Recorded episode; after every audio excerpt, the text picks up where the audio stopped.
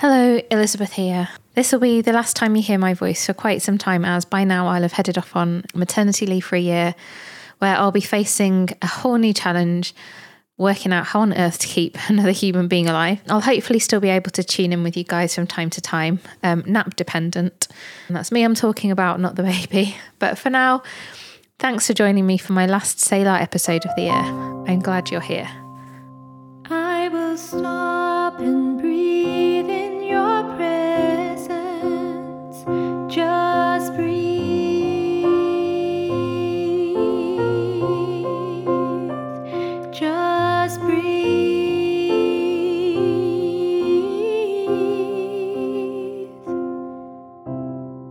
hear the word change, what goes through your mind? Is it coins jangling about in your pocket? Do you think about the seasons changing? Or that phrase we use when we go away, having a change of scenery? Do you think about change in the workplace? Or when you're in a spring clean mode and want to change things around in your home? Do you think about changing things up when you want to get out of the norm?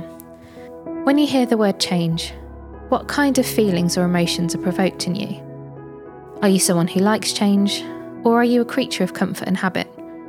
One definition of the noun change that Google gives us is this an act or process through which something becomes different.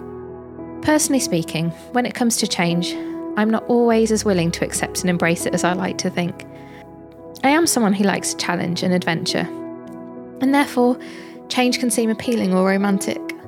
On paper, change can seem good, but the truth is that it can often be disruptive and uncomfortable, and not always as fun as we think it is. change involves risk and shaking things up, and from my experience, almost always ends up looking different than how I played out things in my head. From painting a room to a bold colour after many hours spent on Pinterest and deliberating in the B&Q aisles, to house moves and life changes. It was like that when I went to New Zealand. The thought of moving to the other side of the world, surrounded by Lord of the Rings scenery, appealed to my sense of adventure and desire to do things a bit differently. But once that decision was made, reality set in. There were so many things to prepare and get ready for. Lots of goodbyes to say, money to raise, and it gradually started sinking in that I would be 11,000 miles away from friends and family, and I was going to a place where I knew only two people.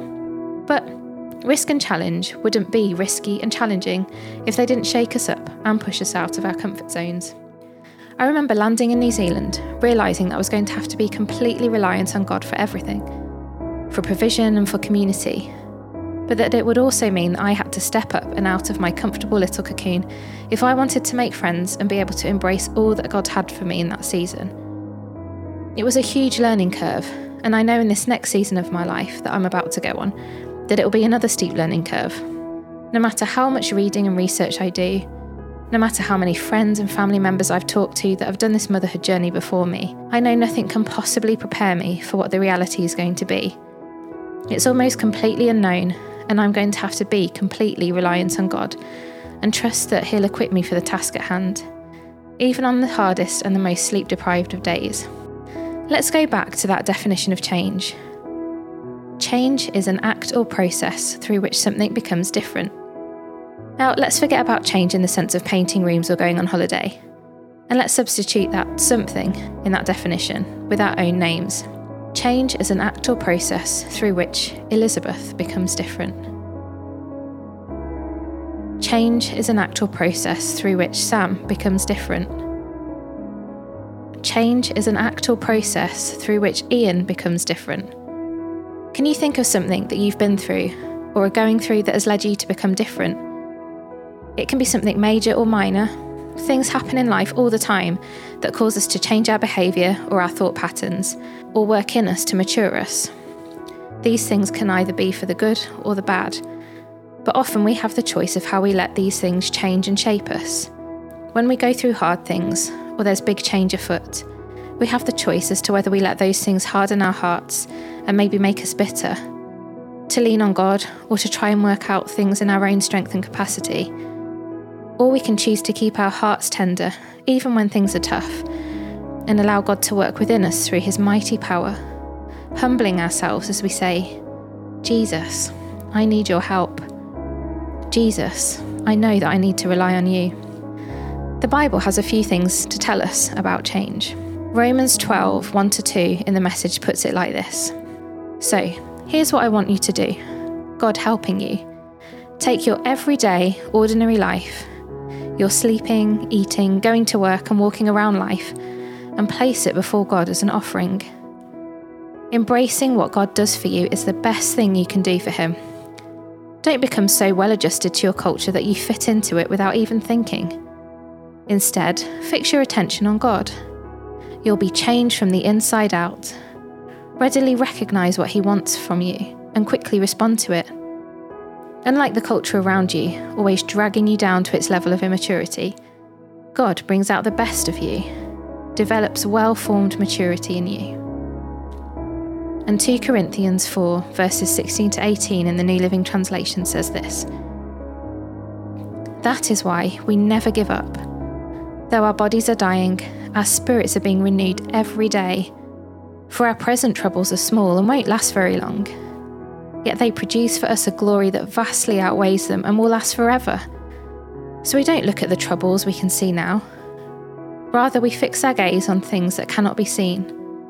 For the things we see now will soon be gone, but the things we cannot see will last forever. What is seen is temporary, but what is unseen is eternal. These verses don't tell us that change will be easy, but they do reveal to us that change can be full of hope and can be a powerful thing. We can lean on these truths, and many others, when we're going through uncertain times. Though the world around us might be changing, be that the environment, the people around us, circumstances, relationships, you name it, we don't need to be afraid of these things, of things changing. The world we live in is temporary, as are all the ups and downs of life. But God is eternal and unchanging in his nature. So even if things around us feel risky and uncertain, scary or exciting, He is the steadfast presence that we can cling to at all times and know that He isn't going anywhere. Hebrews 13 reminds us that Jesus is the same yesterday, today, and forever. And we can rest assured that that unchanging God is always with us as we navigate any change in our lives or in ourselves. And it's His desire to take us from glory to glory as we press into Him during such times. Often, when we're walking through change in our lives, it's hard to see growth and development in the moment. It might even be difficult to see where God is in the middle of it all. But I don't know about you, but I often find that I'll look back on things and be able to see how far I've come or how much I've changed. I'll notice behaviours that have shifted, mindsets that have changed, and sometimes even beliefs that have been refined and shaped. And these things put me in a more secure footing of who I am, and also of who God is to me. I think back again to that time I had in New Zealand. In all the time that I was there, I never really noticed much change going on inside me, other than a few blindingly obvious things. But when I got back and had time, lots of time thanks to COVID, to think about the season that I spent on the other side of the world, I could really see the journey that I'd been on. I could see how painful things I'd carried in my heart all the way over there were no longer weighing me down or gripping hold of me. I could see how my confidence had grown, and how certain things that I'd attributed quite a lot of value and meaning to in the past suddenly weren't as important.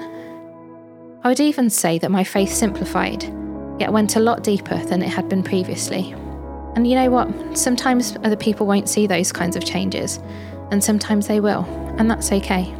Now, as I head off for a year into the unknown and uncertainty, there are a lot of things that are both exciting and scary to me. I don't know what to expect, not just in terms of the practicalities and tangible changes that are afoot, but I don't know what to expect in terms of how this new season of life is going to change me. I know it will be hard, and I know it will be rewarding, and I so want to be able to surrender to the process and allow God to work in me and through me, and change and mould and shape me on this next adventure. It'll be a huge lesson in trusting in the Lord, but I know as the verses we've looked at today remind us, that God will be with me and I can fully trust in Him and His unchanging nature, and that I can walk into the change that lies ahead without fear because He walks beside me and has already gone ahead. Perhaps you too are facing some sort of change in your life. Whatever that looks like for you, my prayer is that you'd know that God walks beside you too, that He's cheering you on, and as Psalm 34 says, that He's there to deliver you from all your fears, And in the midst of it all, He wants you to taste and see that He is good in all things, at all times, and that you can rest in and rely on Him, the solid rock on which you stand. I sought the Lord, and He answered me and delivered me from every fear. And those who look on Him are radiant, they'll never be ashamed, they'll never be ashamed. This poor man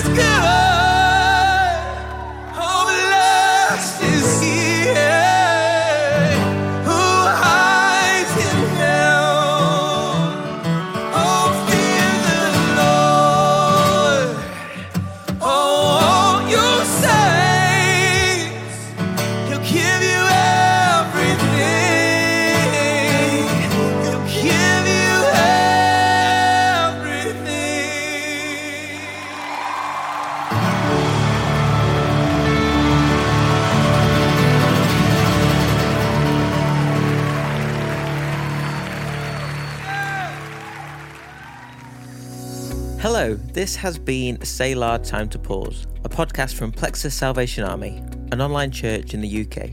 I'm Ian. I'm Elizabeth. And I'm Sam. If you've enjoyed journeying with us over these last few weeks, join us every Monday Or any day that works for you. to spend time together, taking time out to pause, catch our breath, draw near to God, and refresh our spirits. We share Bible teachings, Reflections on songs we're listening to, And on what's going on in the world around us. as well as this. On the last day of the month, we look back and reflect, share any thoughts from our listener community, and ask what we can take from it into our daily living. what we call our personal So What's for the month.